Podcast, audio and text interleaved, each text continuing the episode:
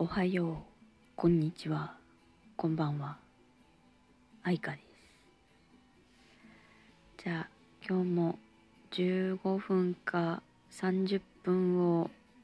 目標にして喋っていきたいと思います。音楽うるさいかな？もうちょっとちっちゃい方がいいかな？あの、私、アクセスのファンで、朝倉大輔を見出したのはえっ、と小室哲哉さんでで朝倉大輔自身も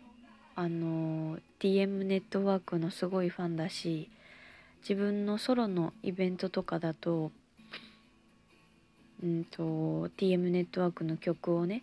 イベントでかけたりするしでも私本当 TM ネットワークってゲットワイルドしか知らなくて。でもあのお店でね結構古い曲が流れるからあこの曲うつさんが歌ってるし多分 TM ネットワークだろうなっていう曲がいつもあってでもなんか曲名がいつもわからないでいたのですがえっ、ー、と Spotify の TM ネットワークのまあ再生数の多い順に並べたプレイリストで 2曲目に出てきててすぐ分かっちゃった。なんていう曲なのか。うんなんかあのバラードじゃないけどあのガンガンした曲でもない「Still Love Her」っていう曲なんですけど結構好きですね。うんとこのプレイリストでいくと1位1位というか再生数1位がやっぱ一番一番はやっぱり「ゲットワイルド」で「スティール・ラブ・ハー」があって3番目が「セルフ・コントロール」セルフコントロールはイベントの時に確かに流れててめっちゃ盛り上がってた。私は全然わかんなかったけど。ちなみに今は何が流れてるんだろう「セブンデイズ・ウォー」っていう曲が流れています。えー、皆さんはあれ？TM ネットワークと同時期に流行ってたバンドって言ったらボーイらしいんですけど TM ネットワーク聞いてました？それともボーイを聞いてました？なんかねお店でボーイも結構流れるんですけどまだねボーイの方が曲を知ってる。知ってる気がする。でもやっぱ世代的にあの皆さんソロになられた時の曲の方がわかるな。朝倉大輔に関しては昔3人でユニットやってた時に2人の若いメンバーが「俺たちボーイ世代なんですよね」っていう話をしてた時にえっ、ー、と、大ちゃんはボーイの曲何が、何を知ってる？って言ったら、えー、マリオネットとか、マリオネットとか、あとマリオネットって言ってましたね。ボーイのファンの人にめっちゃ失礼っていう。まあ確かに、あの人が聴くジャンルではないのかなっていう感じではあります。だって生のドラムの音をうるさいって言った人ですからね。問題ありの人なんで。そう TM ネットワークはこのプレイリストだと4時間半ぐらいあるんですけどちょっとうまい具合にシャッフルとかして通勤中に聞いてみようと思います。この曲 TM ネットワークだったんだとか思いながら。まあ正直な話小室さんはあんまり好きじゃないんですけど小室さんの作る楽曲に罪はないのでうつさんの曲あうつさんのあのボーカルめっちゃなんかセクシーでいい感じですしね。なんだろううつさん実は毎年ライブやってらっしゃるから見に行っちゃうかも。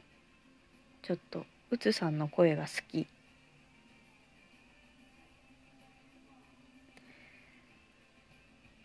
TM ネットワーク聞いてたよっていう方がいたら好きな曲教えてくださいね。えセルフコントロール？そんなのまだひよっこが聞くやつだよとかあればあのディープな曲を教えていただいて。あとはボーイが好きな仲良しさんめっちゃボーイ好きなんだよな。ボーイのアルバムでこれ捨て曲ないぐらいめっちゃいいよとかシングルでもうこの曲は涙なしで聴けないよとかあったら教えてほしいな。うちお母さんがねボーイもう TM ネットワークも聞いてなかったから娘の私があんまり影響を受けてないんですよね。うちのお母さんはあの別に大きいバスタオルを持つぐらいの熱狂的なファンではないですけど矢沢永吉さんが好きなんで。あとはねレベッカとか好きですねうちのお母さん多分。あんまりお母さんの趣味わかんない。超最近の話で言うとミレイちゃんが好きらしいです。普段喋ってる声とかすごい普通のお嬢さんなのに歌声になったら突然パワフルなミレイちゃん好きなんだって。なんか FM802 で週替わりで番組とかもやってたりとかしたらしくて。ね一押しもされてるアーティストさんで。この前はあれだなバカリズムさんが出てる深夜番組出てましたね。音楽の番組。えー、あとお母さん好きクレイジーケンバンドは与えたら聞いてますね。私クレイジーケンバンド結構好きですね。あの曲名忘れちゃったけどうんとねあ「ある晴れた悲しい朝」だったかなっていう曲であの夫婦がねどんどん関係が悪くなっていくんですよ。もうあなたこう生活改めてって奥さんは言うんですけどもう毎晩毎晩飲んだくれて旦那さんは帰っていってでそこでもうあの別れるって奥さんが決めちゃってで最後その何もなくなった部屋を見てねあこの家にこんなにたくさん思い出が詰まってたのかっていうのを思いながらなんか家に別れを告げるっていう曲があって私離婚したことないししかも男性の立場じゃないんですけどそれ聞くとめっちゃ泣けてくるっていうね。感情移入しすぎなんですけど。あとはねファイブスターズ。うんと夏の終わりになると聞きたくなるというか自然に頭の中に流れてきます。ああもう夏終わってくねみたいな。でもまだ花火大会あるから横浜まで見に来ない？みたいな。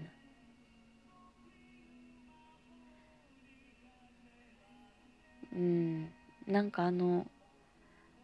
夏の終わり独特のなんかお祭りが終わっていく感じっていうか本当にちょっと息がね詰まるような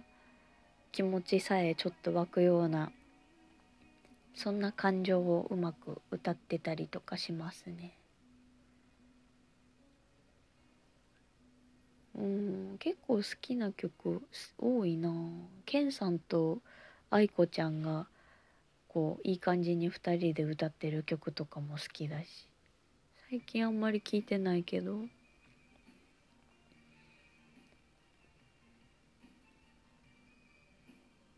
あとなんだろう。まあちょっと音楽の話から一旦離れるとしたら私今日ちょっとあのお薬ちゃんと効いてるかどうか採血行ってたんですけど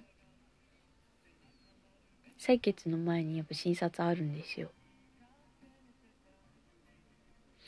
で診察呼ばれて診察室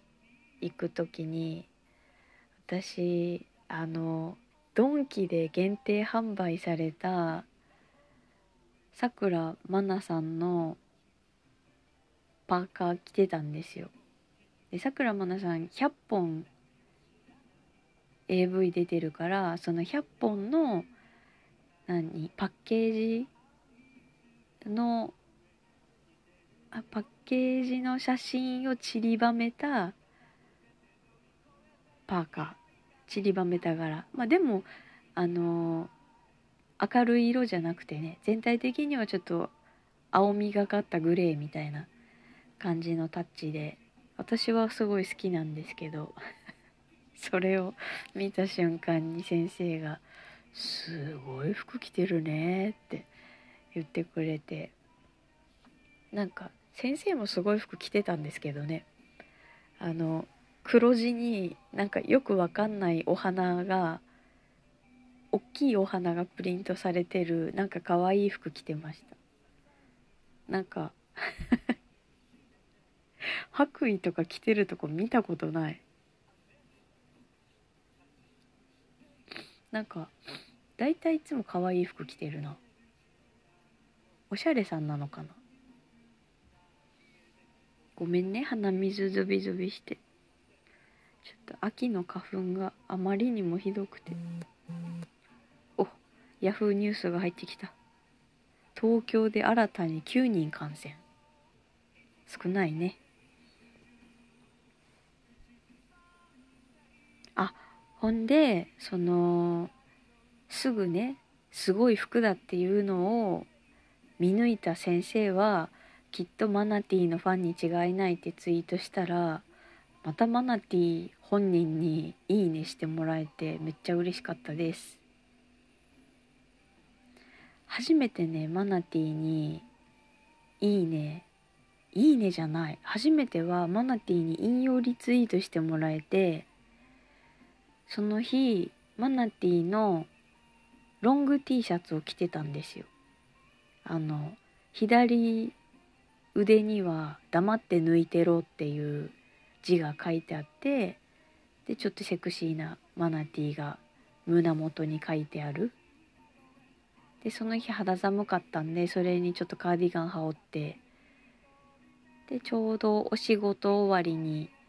帰る前に「今日はマナティー T シャツでした」って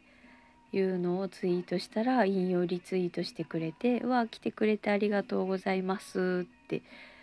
なってそっからなぜか相互フォローになってるっていう。でもなんか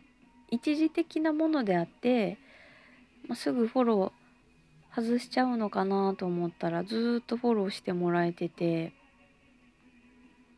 まあ私ねツイートうるさいからいい感じにミュートしてる時とかもあると思うんですけど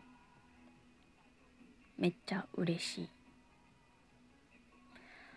私がもうずっと前からマナティーを知ってるかというとそういうわけではなくてやっぱりあれよね2020年ちょっとコロナでこのお仕事もいろいろバッシングを受けるようになった頃にすごく味方になってくれた上になんだろうすごい理路整然と間違ったことに対しては理性的に反論する姿すごくかっこよくてああ私もマナティみたいにこうかっこよく反論したりかっこよく意見を述べられるようになったらいいなと思って。もうそっからのファンですね。だから今から AV 見てくださいって言われたらめっちゃドキドキすると。うわあ大好きなマナティーがこんなことにみたいになると思います。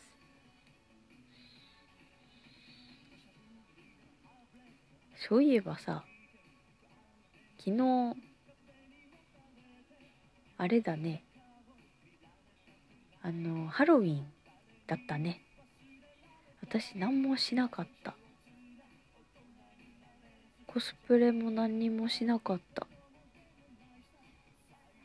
なんか基本ハロウィンというイベントがめちゃくちゃ好きなんですよ。あのディズニーのティム・バートン監督の「ナイトメア・ビフォア・クリスマス」っていう映画がめちゃくちゃもう10代の時から好きでまあちょっとあらすじを言うとその世界にはいろんななんだろう季節イベントの世界があるんですよ。で主人公のジャックっていうのはそのハロウィンの世界の王様でもうめちゃくちゃモテモテ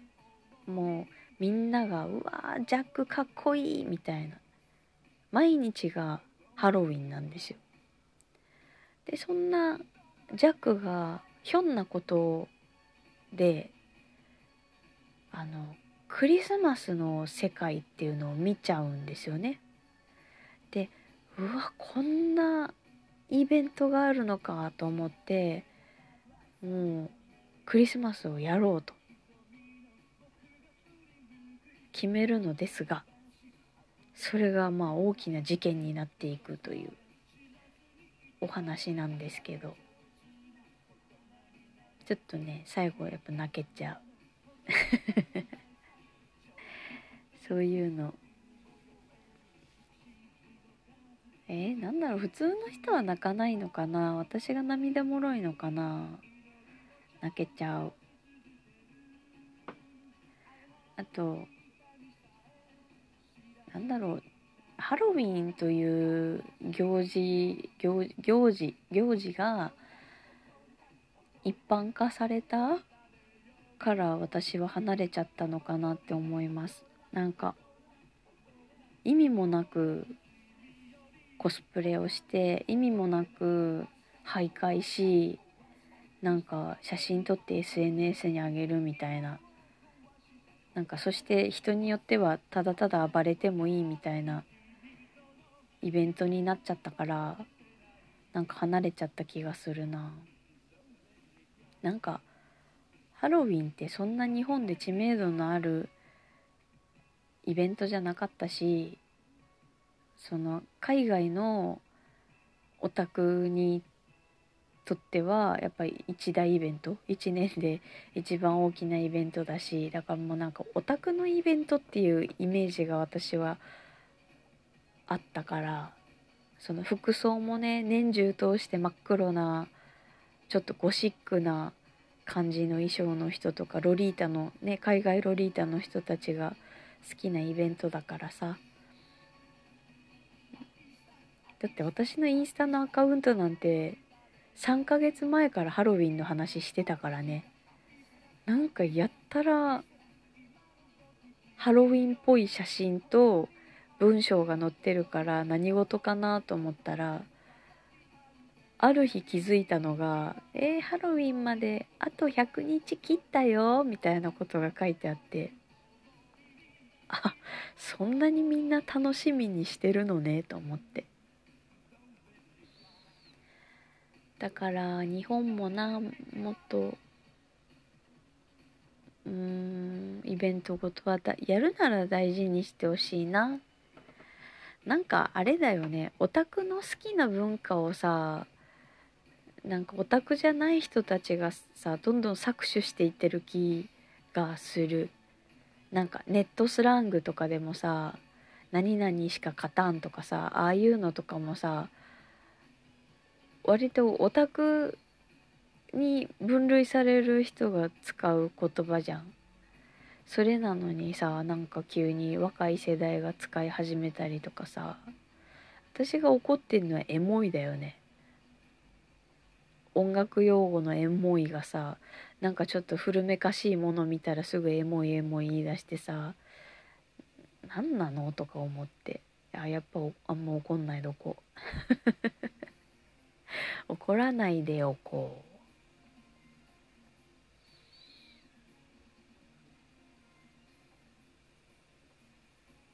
う。でもなんかせっかくやるならねただ徘徊するイベントじゃなくて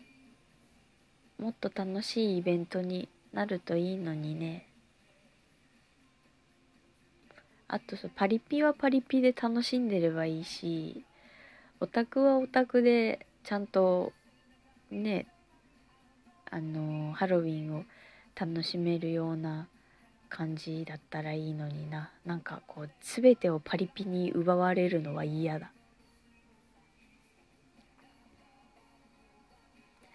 あとね今日は何の話をしようと思ったかな。TM ネットワークとえっ、ー、とハロウィンの話とマナティーの話をしようと思ってたから。そうだ。えっ、ー、と10月31日の23時59分まで、えっ、ー、と、私がお世話になっている人外商店さんのクラウドファウンディングやってまして、あの、100%はかなり早い段階で達成してたんですけど、100%ではとても足りんと。運営費としてはとても足りんという話をずっと聞いていていやどこまで伸びるかなと思ったら最後170何パーセントで終わったらしくってなんかああよかったよかったってなってるんですけど今頃店主はそのそれぞれあの作品を買ってもらっった作家さんに何個あの発注入りましたんでお願いしますとか店主自体も発注入った分作品作らなきゃいけないしなんか今後のお店のことの段取り決めなきゃいけないしすごい忙しそうで今度いつ会えるかなって感じです。なんか人外商店に置いてるものってうん超サブカル系のものだからその感性に刺さる刺さらないって結構あると思うんですけど、まあ、もし女の子が聞いてたら特にここは注目して聞いてほしいんですけどすごい綺麗なかんざしが売ってたりとかあのすごいキラキラしたイヤーフックとかえっ、ー、とイヤリングとかチョーカーとかこうワンポイントキラッと光るアイテムがね売ってたりしてまあ夏だったらちょっとマーメイド風のグッズが売ってたりとかちょっと季節感じられるようなものとかちょっとヴァンパイア意識してますとかそういう系もできますしね。なんかそういうキャラクターの女の子いるじゃないですか。もうなんか男性の全てをあの吸い取るサキュバスキャラの女の子とかいたりとかするしなんかそういう女の子が使えるちょっとダークなテイストのアイテムとかあるんでえっ、ー、とインスタ。インスタのアカウント多分ツイッターにも載ってたと思うんでインスタの方が写真見やすいからグッズいっぱい載ってるんですよ。ちょっとお値段の方は書いてないですがあのー通販とかも全国やってくらくくださるのでぜひぜひ見てみてほしいですし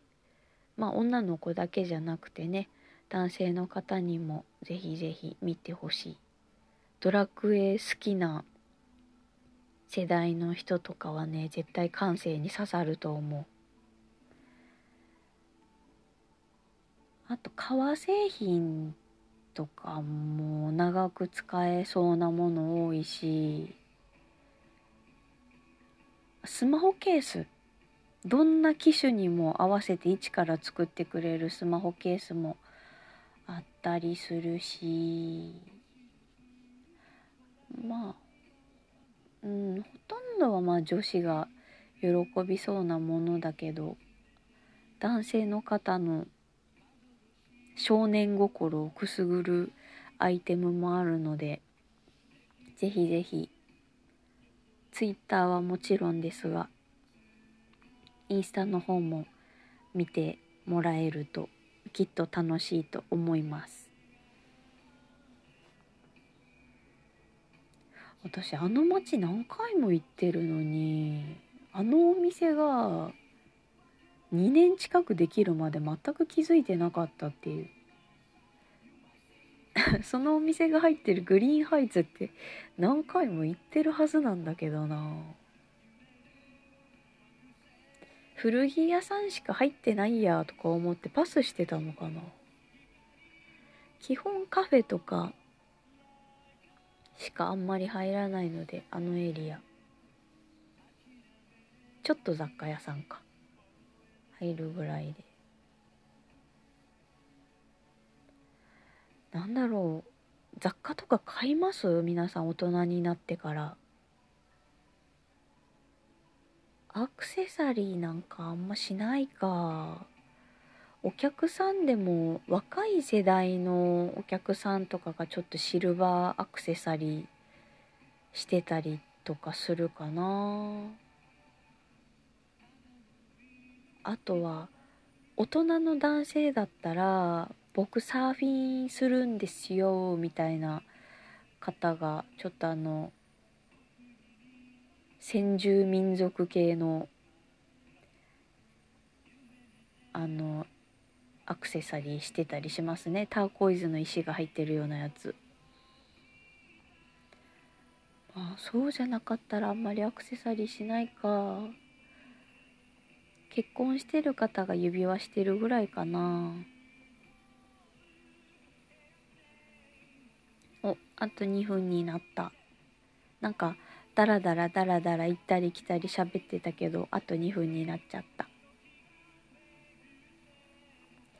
ちょっと私事といたしましては明日ちょっとした用事があってまた今後の方針をいろいろ考え直さなきゃいけないなと思っているところです。うーんでもね去年みたいにいろんなお客さんをね振り回すようなことは多分しないかな。去年はほん。といろんなお客さんを振り回すようなことをしてしまって。でもそれでもついてきてくれるお客さんには本当に感謝しかなくて。でもねまだ福原でやらなきゃいけないことはいっぱいいっぱいあると思うので。グルメマップいつになったら作れんだろうほんと。これだけは絶対やってから卒業しようと思ってんのにな。いつまでたっても引退できないじゃんこれできてなかったら。もうお休みの日に福原に行くしかないなと思ってます。あと一人だと全然ね食べれないっていうね。誰かに手伝ってもらおう同業の女の子に。